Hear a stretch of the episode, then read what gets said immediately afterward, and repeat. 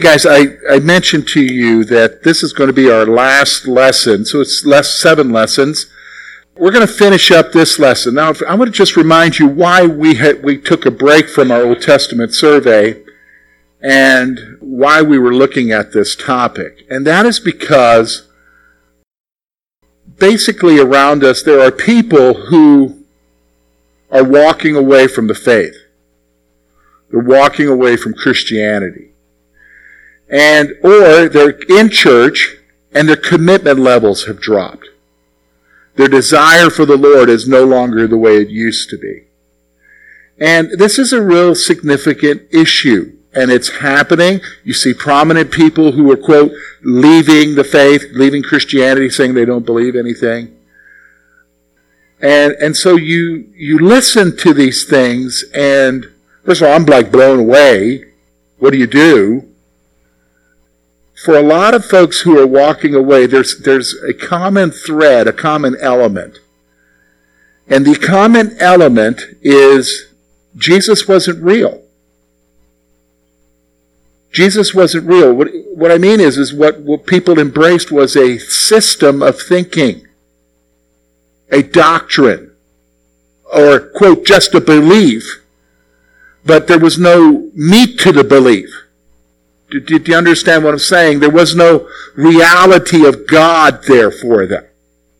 Or is not the reality of God there for them. The presence of God was not real in their lives. And, and, and to be honest with you, that, that to me can be the only conclusion that I can come to. How can somebody, because I mean, I, uh, let me just stop for a moment. Let me help you understand. 30 plus years ago, we, we would talk in terms of once saved, always saved. There's no way anybody could lose their salvation. And, and, but then you raise the issue of what about if somebody walks away from the faith? Well, that just happened very rarely. You never saw that or never talked about it. Now that's happening a lot. So how do we, how do we embrace eternal security, but then we have people around us who are apostatizing? Do you understand what apostasy is? Because apostasy is leaving the faith. And the scripture says when you do that, there is no salvation. So how do you, how do you do that? So now we're having to wrestle with that because we're watching people do that around us, but yet we still believe, and I still believe in eternal security. So maybe they were never saved. Yeah, I probably think that they were never saved. But here's what I want you to see. What about us?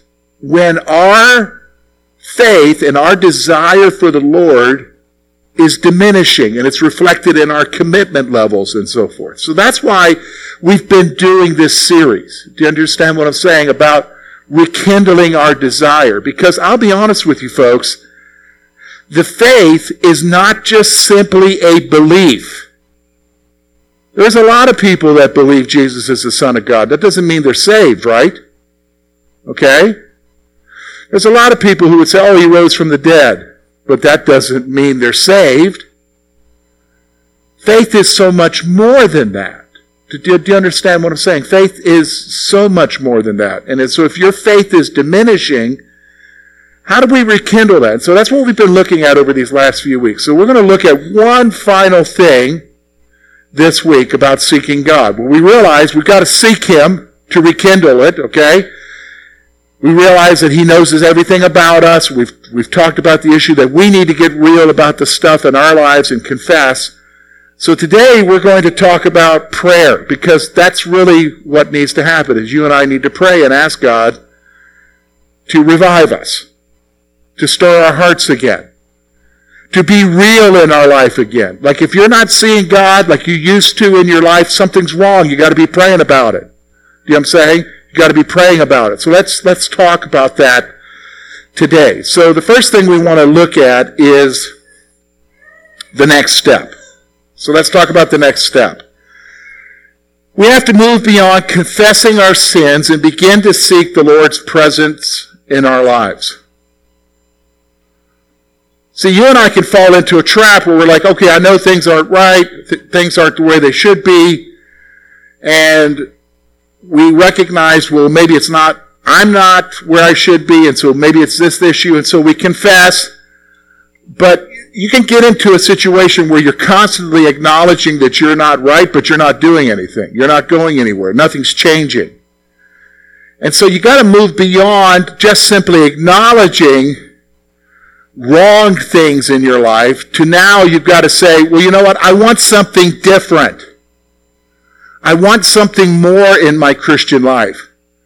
I want to sense God working in my life. I want to see Him answering prayers. I want to see Him showing Himself mighty. Now, I'm not talking about what you see on TV. I'm not talking about that at all. God works in different ways than that. He works when you're in the midst of a crisis and giving you peace in the midst of it. It's the, it's the sense of His presence in your life. It's the joy that comes from Him. So we got to move beyond confessing our sin to begin to seek the Lord's presence in our lives. The problem is, is we struggle with knowing exactly how to pray for renewal in our lives. I mean, the great pat answer, here's the pat answer, pray about it. We just got to pray about it. Okay. Everybody would agree with that one. Yeah, we've got to pray about it. But we don't know what that means. We don't know how to pray about it. We don't know what to pray for. Some of us have even forgotten what it was like when we saw Jesus moving in our lives, and that may have been even just in a short period of time, but you forget. And it's like, I don't know what to pray about. I don't know how to pray about this situation. I just know something needs to change. And so prayer. But see, the reason is, is if you don't know how to pray, you won't pray because prayer will be frustrating. Because you won't know what to pray for or how to pray. Okay? Won't know what to pray for or how to pray. We must recognize that we're asking God to do a heart work that only He can do. That's what's going to be about this prayer issue. Do you understand? Reading your Bible more isn't going to change the issue coming to church more, although we want you to come to church. Keep coming to church. I'm not giving you an excuse not to come to church by what I'm saying is, but I'm telling you, coming to church isn't going to change your heart issue. We all know that, right? Would you say that Pharisees were perfect attenders in the synagogue? How was their hearts? Well, it wasn't good. So attendance isn't the issue, okay? Giving isn't an issue. Serving isn't an issue. That, none of that's going to change your heart because you can do all of that without having a right heart, right? So who's the one who does the heart work? Is it you? No, if you get older in Jesus, you realize there are things about you that only He can change, right? Only He can change. So this is what we're asking. We're asking God to do a heart work, okay? We're asking God to do a heart work. You say, okay, George, this is wonderful. You're sharing all this stuff, but does the Bible tell us about this? Okay? Well, that's where we're going to spend our time. So if you have your Bibles, I want you to turn again to the Psalms. We've been looking at a lot of the Psalms in this, in this um, series that we're doing. We're going to look at Psalm 80 today. Okay? Turn your Bibles to Psalm 80. And we're going to talk about a prayer for renewal. A prayer for renewal. And that's what we're going to talk about. How do we pray? And this guy kind of guides us through, the psalmist here guides us through a prayer of renewal. Okay? Uh, if the fellow's name who's writing this is Asaph. Okay? So let's look at this. Give ear, O shepherd of Israel, you who lead Joseph like a flock. You who dwell between the cherubim, shine forth. Before Ephraim, Benjamin, and Manasseh, stir up your strength. And come and save us. Restore us, O God. Cause your face to shine, and we shall be saved. O Lord of God of hosts, how long will you be angry against the prayer of your people?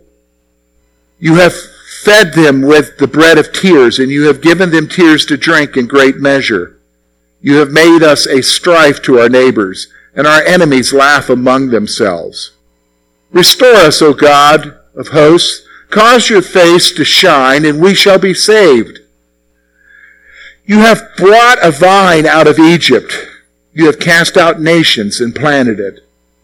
You prepared a room for it. You caused it to take deep root.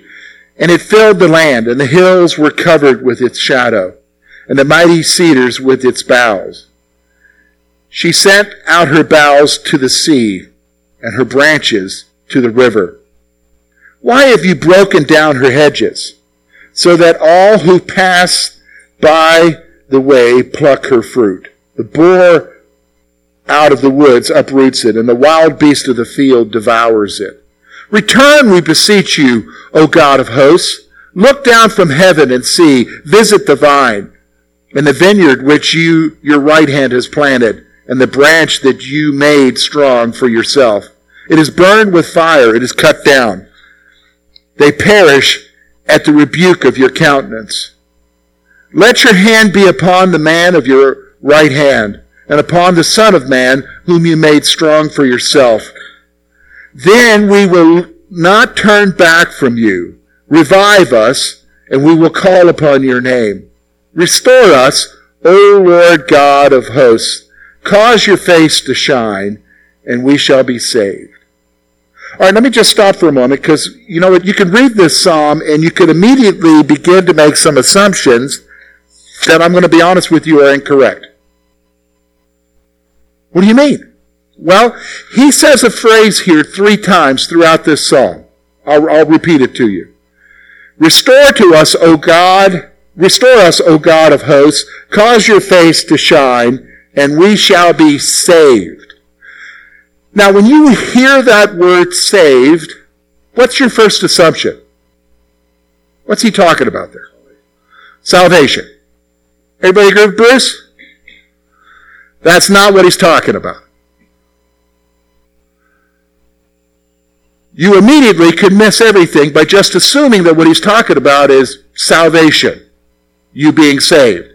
Because a lot of you would say, well, I am saved. This has no meaning to me. That's not what he's talking about here. What he's talking about being saved from is the situation they're in, the dark times they're in the spiritual calamity therein. Did you understand what I'm saying? Now let's ask ourselves a question. Can we relate to that? Did you understand what I'm saying? We're not talking about salvation in terms of being with Jesus forever, in terms of heaven. We're talking about spiritual darkness that where Israel was manifested in being oppressed by its what? Enemies, having problems, difficulties. Oh, by the way, do you have enemies? Do you have difficulties and struggles? Oh, Jane says no. We got to find out what her secret is, okay? Okay? What did she say? What did you say, Jane? Okay, all right. Everybody's reacting around you. Maybe it's good I didn't hear it, okay? So, here's what I want you to see. We're going to see here in Psalm 80 a pattern that can help guide us in our prayer time. So let's look at it, okay? First of all, there's a plea for restoration in verses 1 to 3. All right, so the psalmist, Asaph, is recognizing things aren't right. And so he's asking God to intervene. So, okay, let's stop for a moment. When we're talking about rekindling our desire, we're recognizing what in our lives? That things aren't right. Things aren't where they should be in our spiritual lives. We're not seeing God the way we used to see Him, either in our churches or in our own lives. So we need to go to Him and we need to ask Him because He's the only one who could change things to what? Change us. To do the work. Okay, so I want you to notice a few things here. First of all, the psalmist calls God to listen to his plea for help. First thing he starts off with, look at what it says there in Psalm 80, is give ear. Like, have you ever talked to somebody, you're in the midst of the crisis, and you just feel like, they're like, oh yeah, yeah, yeah. And you're like, no, listen to me. You ever done that with somebody? When you're talking to them and they just feel like they're just blowing you off or they're like, oh, they're not really grasping. And, and you say, no, no, no, listen to me. This is important. That's what he's doing here in prayer. Now, why would you do that with somebody? Okay, if I'm talking to Rob, and I'm like, Rob, this is what's going on, and Rob's like, oh yeah, sipping on his coffee, and I'm like, no, listen to me. Why would I do that? Why would I say to Rob, listen to me? What'd you say, Shauna? Frustration, okay. Desperation. I feel like Rob's not paying attention. It's not that Rob's not paying attention. Rob would be, I'm listening to everything you're saying, you know. Okay. What? I believe it's important, and I want you to listen to me, and I think you don't think it's important, right? Yeah, so frustration that Shauna mentioned earlier. This is what, so when you go to prayer, look, here's the thing. You gotta ask yourself, is this a real issue or not? Well, it's an issue because you're bringing it up right now, George. No, no, I'm not asking you that. You got to look at your own life and decide do you like where it's at right now spiritually? And do you recognize that something's got to change? And then you're going to go to God, like the psalmist is saying here, and saying, God, give me your ear. Listen to me. I don't like what's happening. I don't like what I'm seeing. I don't like what I'm seeing in our church. I don't like when, when I say I don't like what I'm seeing in our church, I'm talking about the spiritual temperature. Okay? That's what I'm talking about. I don't like the spiritual temperature in my life. I don't like that my friend has decided to walk away. Do you understand what I'm saying? I don't like that, Lord. Do, you see what I'm saying? Actually, some of us get more passionate about how our team's doing than we do about how God's doing in our life. Can't believe how the game turned out. Really? Do you show that kind of passion for Jesus in your life? Okay, here's let's go on. He is the one that leads the children of God. He's reminding the Lord, Lord, you are the shepherd. You're the one who is guiding our lives. So who's guiding your life, folks? Is it the Lord? Is He the Lord of your life? Is He the Master? So when you go to Him, you say, Lord, give me your ear. You're the one who guides me. Let's be flat out honest. Sometimes when we pray, because I do this, we're not asking God to guide us. We're just asking for His rubber stamp of approval of our plan and our desire. That's what we're asking. We're not asking the Lord to guide us. Because, let's be honest, the reason why we don't ask the Lord to guide us is we don't trust where He's guiding us. Or we think the way He would guide us would keep us from doing what we want to do. Let's just be honest. So he reminds the Lord that he is the one that leads the children of Israel. The psalmist calls for God to restore them and show favor to them so that they shall be saved. Now, I'm not talking about salvation. I'm talking about saved from their calamity, from their distress, from their situation.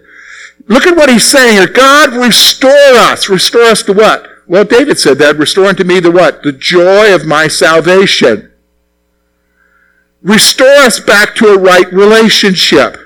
And then here's the one, here's the wonderful thing. God starts showing me favor. How do we know when God's showing us favor? I think we see it through what, folks? Answered prayer? Doors opening for us? Because right now, if you're in a spiritual doldrums, you're not seeing anything, your commitment, you're not sensing God's favor in your life anymore, right? And you're asking Him to show you favor. The psalmist calls for God to restore them and to show favor to them. So then, here's what he does. Now, this is interesting. The next part of his prayer, and I think this is where we got to spend some time at. Because here's what we do. We do do the exact opposite. God, I need you. And then boom, we tell him what he needs to do. The psalmist actually does something quite different.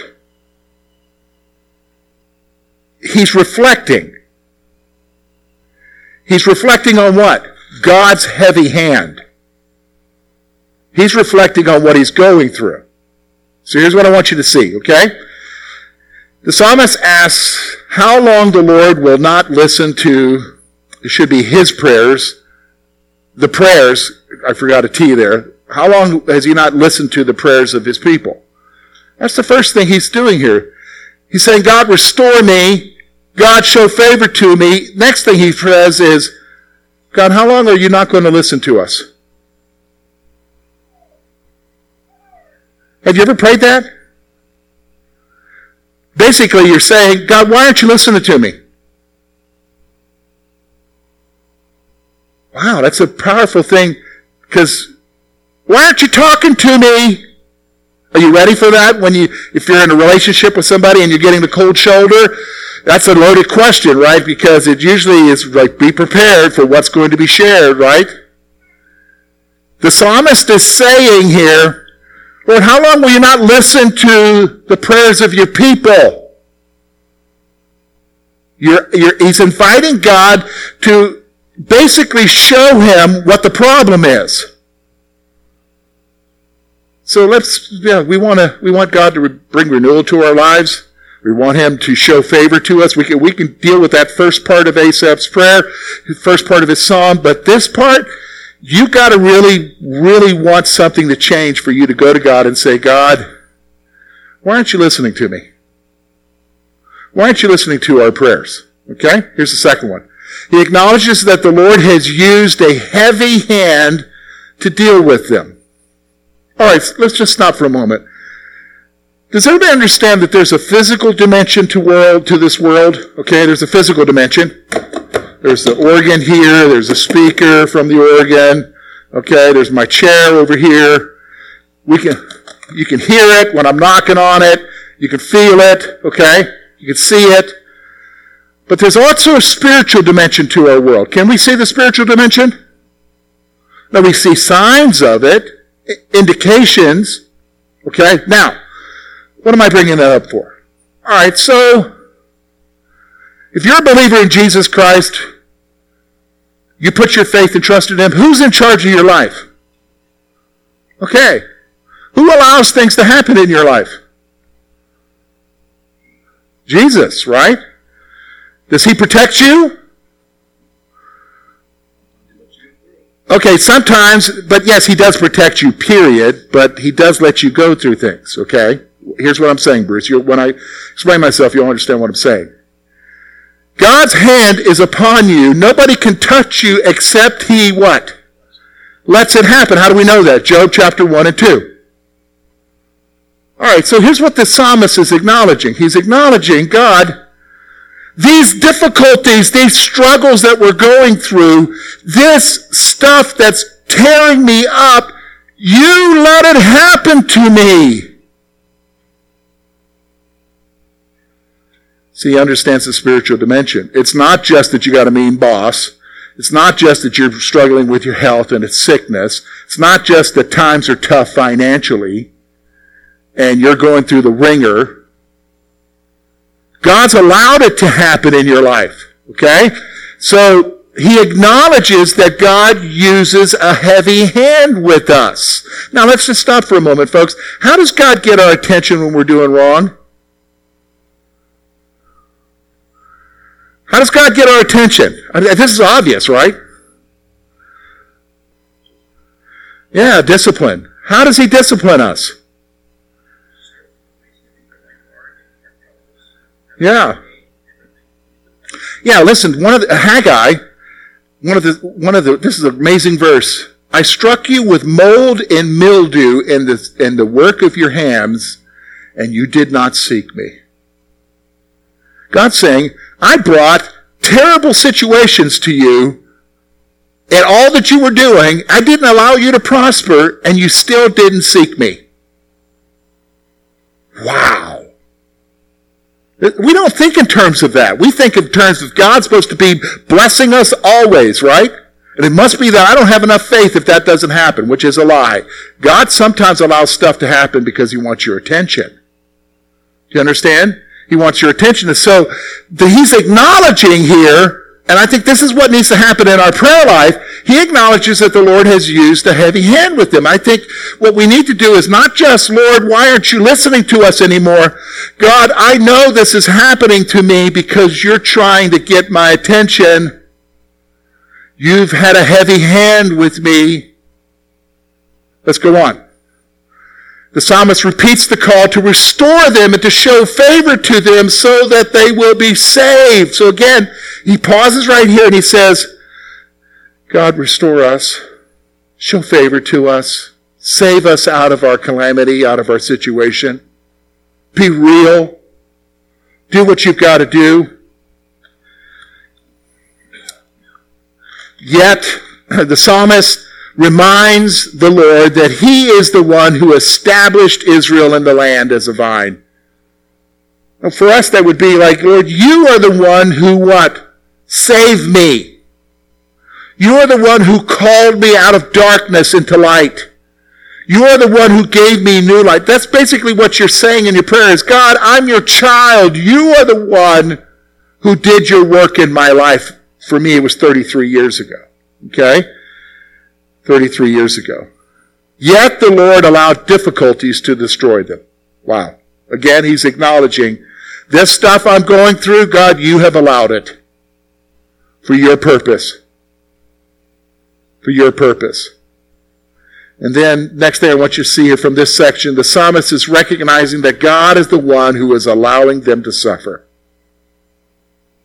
God is the one. It's not your boss. It's not, not the neighbor that's a pain. It's not any of, it's not some political party. It's not any of that. It's not some other nation. Do you understand? God is the one who's ultimately a control of your life. And the difficulties you face is because God has allowed it for a purpose. This is what he's acknowledging here. And in their life, it's because they weren't right. They weren't right with the Lord. So then notice now verses 14 through 19, we see his prayer for revival. Okay? His prayer for revival. The psalmist calls the Lord to remember them and to turn his eyes on them again. God, remember me. Now, when it says turn his eyes on them again, what do you think that means? All right, listen to the prayer, okay? But there's another practical way of saying it. Anybody got a clue? Okay, watch over. That's good, Mike. I'm thinking about something even more practical. Ready? Pay attention to me. Pay attention to me again. That's pretty practical, isn't it? I mean, it, what everybody else shared was good here, but I'm just, I'm, I guess I'm a little bit more practical than that. God, can you turn your eyes on us again? Can you pay attention to us again? I know we were a disappointment, but can you pay attention to me again? Wow, that's what he's asking here. God, pay attention to me. All right, let's go on. Here's his prayer. Continues on. The psalmist asks the Lord to revive them so that they will call upon him again. Now listen, this is interesting. The psalmist recognizes that something's got to take place for them to truly call upon God. And that's God's got to wake them up spiritually. See, here we are. We're saying, "Oh God, I want, I want a renewed relationship with you. I want my desire to be what it is for you. But here's the thing.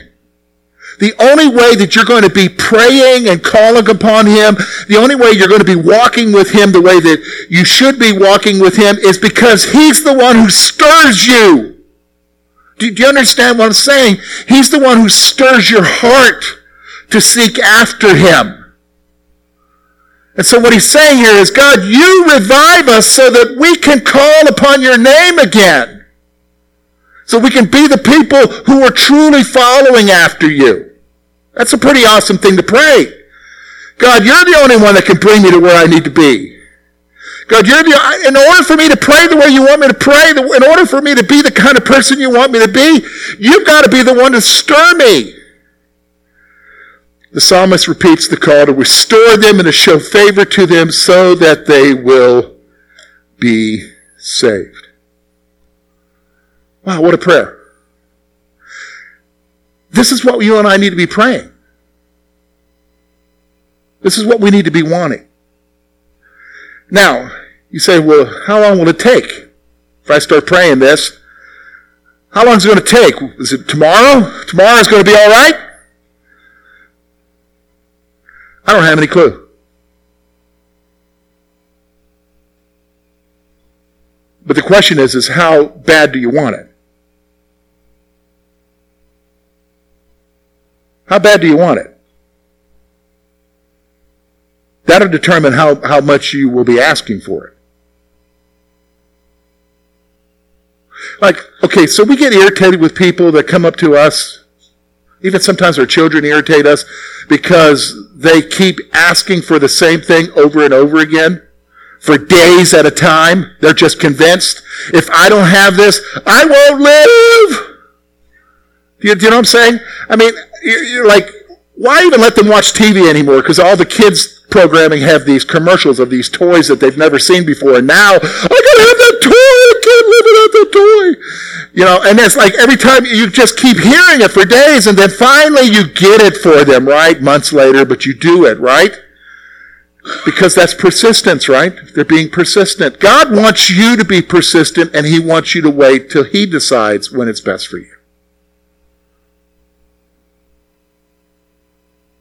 So there's a key to waiting because that's the issue is I almost think God wants us to wait because he really wants to see if you really want it or not.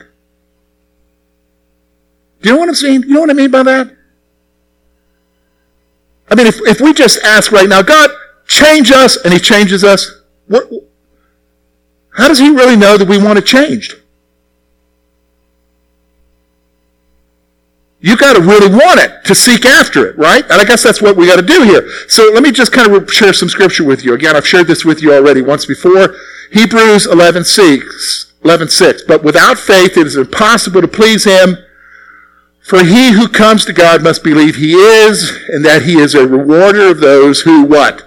Diligently seek him. Diligently seek him. Okay? So let's talk about the key here. The key to waiting. All right? The key to everything in our spiritual lives is faith.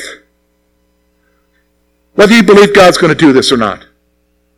All right, so first of all, let me just stop for a moment. All right, I want everybody to recognize do we want something more in our spiritual lives? Do we not want something more?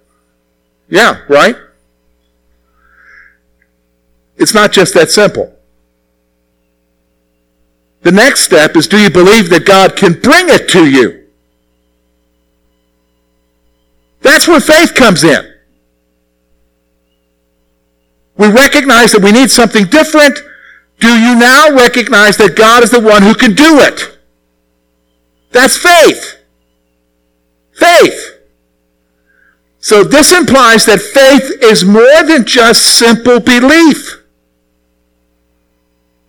I've used this illustration before. You know what? I'm at that age where I have to go periodically to the doctor. When I was younger, I didn't go to the doctor hardly at all, but now I have to go every six months or something for him to check. Well, you know, if you're older, you understand. For him to check different things.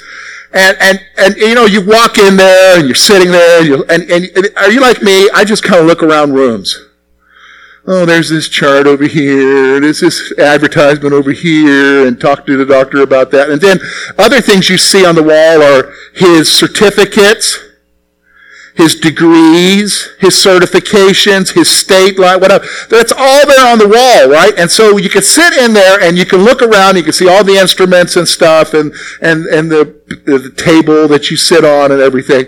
And you can know by seeing that, you can have simple belief that this guy's a doctor, right?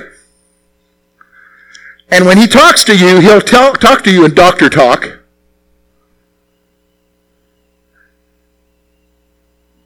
Now, when he tells you to do something, that's where simple faith is not enough, right? Because a lot of us might listen to a doctor and say, oh, yeah, I, I, I think I know better, doc. Thank you. We would never say that out loud, not to him, right? But faith comes into whether or not you're going to listen to what he says. Faith is whether or not you believe that he is a doctor and he knows better, right? That's faith. Trust. See, this is why I need you to understand. This implies the key is that you have faith that's more than just simply believing that Jesus is God and Jesus saved you. It's believing that He wants something more for your life and that He wants to do something in your life and that you're trusting Him to do something in your life. Do you understand what I'm saying? It's having faith that God has a greater purpose for your life.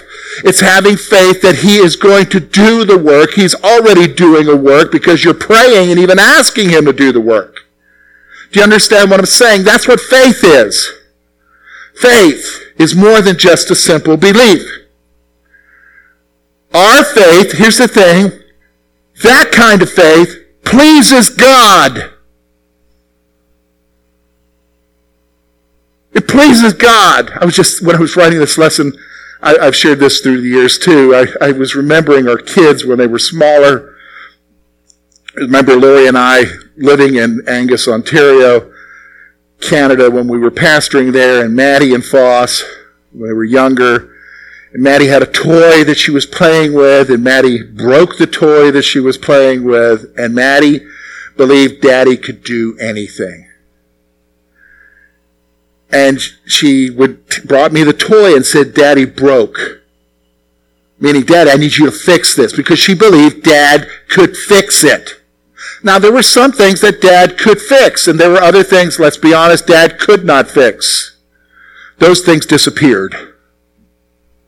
Because you wanted, what? As a parent, you want your child to believe that you can do everything, right? That, but I'll be honest, I was just thinking, why did I think about that? Because I thought about how I felt when Maddie believed me. That's a good feeling, isn't it? Some of you are parents, grandparents, you remember those things, right? You, you felt good. It pleased you that your child, what? Had faith in you, relied on you. Look, this is what the writer is saying here in, in, in Hebrews chapter 6. God is pleased by our faith and our trust in Him. Are you going to trust Him to do the work in your life? That pleases Him. That pleases Him. Here's the other thing. All right, faith in the Lord should be in the Lord, believes that He exists and that He will take care of you. Faith in the Lord believes that He exists and that He'll take care of you. That's what faith is. Okay? That's what faith is. Now, the Lord rewards those who diligently seek Him. So let me ask you a question. Do you want something different in your life? How bad do you want it? How bad do you want it? And is that going to be expressed in action? Meaning, are you going to really seek after it? Because a lot of people say they want it, but a lot of people don't necessarily seek after it. But if you seek after it, he will reward you. He will reward you. Luke chapter 11, verse 13. If you, being evil, know how to give good gifts to your children, how much more will your heavenly Father give the Holy Spirit to those who seek him? Final point. The Lord will fill you with his Spirit if you diligently speak him, seek him. He'll fill you. Now, a lot of us are like, what does that mean? I saw that on TV. That is not what we're talking about here. Okay? What we're talking about, though, is God's presence in your life. Period. Okay? So here's that personal question. Consider if God is calling you to seek Him. Are you willing to take the time to seek the blessings of renewal in your life? Are you willing to take that time? That's something to process. Is God calling you to seek Him? You'll know. You'll know. And the question is, are you willing to take the time to seek Him? To see that blessing again in your life?